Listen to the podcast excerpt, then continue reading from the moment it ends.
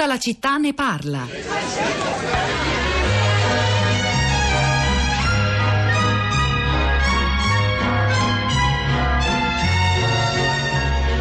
Anche amico tre fiori che va a scuola. La mattina mi tocca lavorare e mia moglie va a lavare i pavimenti e il paese educato.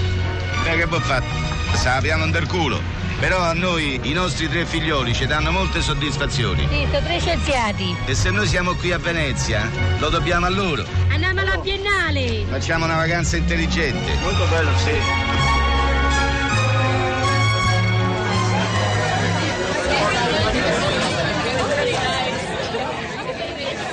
Erano le vacanze intelligenti, la clip che avete ascoltato, è un film collettivo a episodi dove va in vacanza. Del 1978, erano tre episodi eh, indipendenti, il primo Sarò tutta per te di Mauro Bolognini, il secondo Sibuana di Luciano Salce e il terzo Le vacanze intelligenti appunto era di Alberto Sordi, eh, molti sms, ne ho letti poco ma qui ce n'è uno molto esplicito di Patrizia che dice quasi tutta la bolgia di turisti a Venezia è un turismo emotivo, un branco di bisonti che hanno distrutto Venezia grazie anche alla lobby di quei bestioni mostruosi delle navi da crociera che ha programmato un incremento delle stesse per Venezia perché la tragedia della nave Concordia non basta perché gli interessi economici sono enormi anche dalla Francia. Eh, altri sms li leggiamo tra poco ma intanto ascoltiamo anche cosa ci avete eh, scritto sui social network che cosa si dice in rete con Sara Sanzi che mi ha raggiunto in studio. Ciao Sara buongiorno. Buongiorno Rosa, buongiorno a tutti gli ascoltatori, anche noi oggi ovviamente siamo partiti da Venezia sulla nostra pagina Facebook e sul nostro profilo Twitter Radio 3 Tweet e poi il discorso si è aperto un po' a tutta la situazione del turismo in Italia. Il dibattito oggi è iniziato con un botta e risposta, un botta e risposta tra due ascoltatori, Matteo ed Emanuela. Matteo scrive sulla nostra pagina Facebook: Non è ammesso limitare la libertà di circolazione in questo modo. Risponde Emanuela dicendo: a, tra- a teatro esaurito pretendi di entrare? Prova a voler visitare l'Alhambra di Gana- Granada nel mese di maggio e ti accorgerai che non è possibile. Venezia ha bisogno dei flussi programmati come tutti i posti finiti a domanda infinita. E ancora Matteo ribatte: La città di Venezia non è un teatro, è un luogo pubblico. Il tornello mi pare una barriera non ammissibile a norma di Costituzione. E poi ancora un lungo messaggio di Gaia che riassumiamo che scrive: La città storica di Venezia perde mille residenti all'anno. La turistificazione spelle cittadinanza, servizi e attività commerciali. Sono oltre 200 i cambi d'uso annui da residenziale a turistico. I palazzi storici vengono svenduti e trasformati in alberghi. E ancora gestire i flussi all'arrivo e non a monte significa non gestirli per nulla. Abbiamo ancora sempre su Facebook un, un altro messaggio. Lei è Velia e Dalia, scusate, che scrive: Sento dire il turismo è il nostro preto- petrolio, ma il petrolio può essere ricchezza per qualcuno, ma anche inquinamento per molti.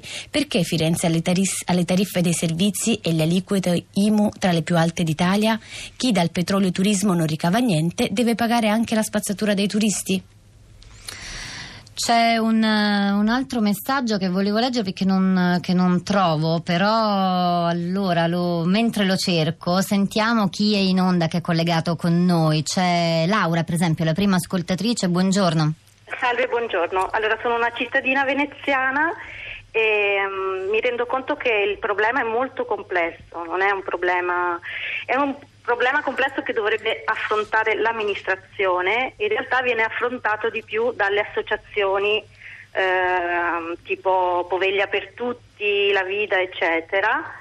Eh, bisogna tornare a delle politiche urbane e di urbanistica partecipata. Ehm, ehm, Italo Calvino ha descritto benissimo l'importanza di Venezia nell'immaginario collettivo. Eh, nel suo libro Le città invisibili dice ogni volta che descrivo una città dico qualcosa di Venezia. Questo lo dice Marco Polo al Gran Can. È una città importante che potrebbe diventare un esempio eh, per le altre città storiche italiane eh, un esempio perché eh, facendo delle politiche urbane serie, invece di snaturare le città, si possono mettere in luce le eccellenze. Eh, è incredibile che a Venezia non si possa quasi più trovare il vetro prodotto a Murano. cioè per fare un esempio Apre semplice. un altro capitolo interessante che poi ci porterebbe anche al tema del lavoro che in questi giorni e soprattutto domani eh, sarà centrale. Grazie Laura da Venezia, grazie anche per aver ricordato le pagine bellissime di, di Italo Calvino e delle città invisibili. C'è anche Marco collegato con noi, buongiorno. Buongiorno. Lei da Ottima dove chiama? Grazie. Marco. Ah, da Venezia anche lei. Ci dica. Guardi, i riflettori del mondo sono puntati su questa città che è un po' il paradigma dell'Italia che è incapace di gestire e programmare in, in anticipo.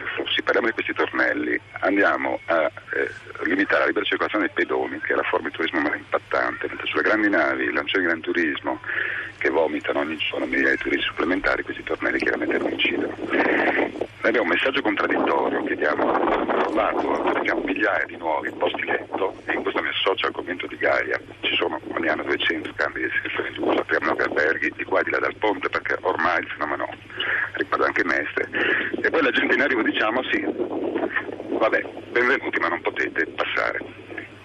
Questo andrebbe detto prima che la gente abbia prenotato il treno, l'aereo o, o quello che sia. Questa misura, comunicata due giorni prima del ponte, è eh, chiaramente un insulto alla città e a chi visita la città. Noi chiediamo rispetto e offriamo rispetto a chi visita la città. E temporanei comunque, ricordiamolo, questi tornelli. Marco, è importante il suo punto di vista. Tra l'altro i cambi d'uso rispondono eh, spesso anche ai cambi nei regolamenti delle città e delle regioni che cercano la quadra aggiustando il tiro in corsa, però la quadra evidente ancora non si trova. Sara?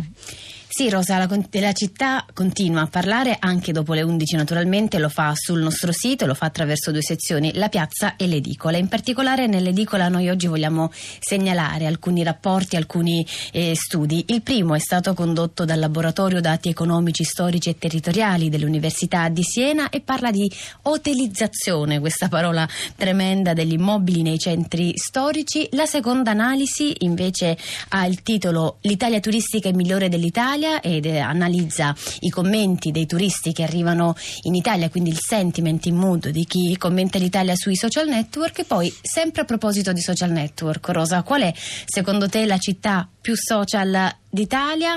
Ce ne sono diverse. In realtà abbiamo Torino, Bologna e Ferrara, che sono in assoluto i comuni più social. Quelli con il maggior numero di cittadini virtuali sono Roma e Milano e poi ancora un primato per Venezia. Se guardiamo al numero di fan e follower rispetto ai residenti, Venezia vince. Venezia vince sempre. Il viaggiatore medio ha bisogno di un letto per dormire un bagno per lavarsi. In vacanza passo meno tempo possibile nella struttura che mi ospita per poter vivere e girare la città il più possibile. Il messaggio con cui chiudiamo questa puntata di oggi di Riccardo da Reggio Emilia. Vi salutiamo da questi microfoni Rosa Polacco e Sara Sanzi. Davanti a me, di là dal vetro, Piero Pugliese alla regia, Massimiliano Capitolo alla parte tecnica e poi ancora Cristina Faloci e Cristiana Castellotti alla cura. Vi, danno, eh, vi auguro una buona giornata e ci risentiamo domani mattina alle 10 con tutta la città ne parla.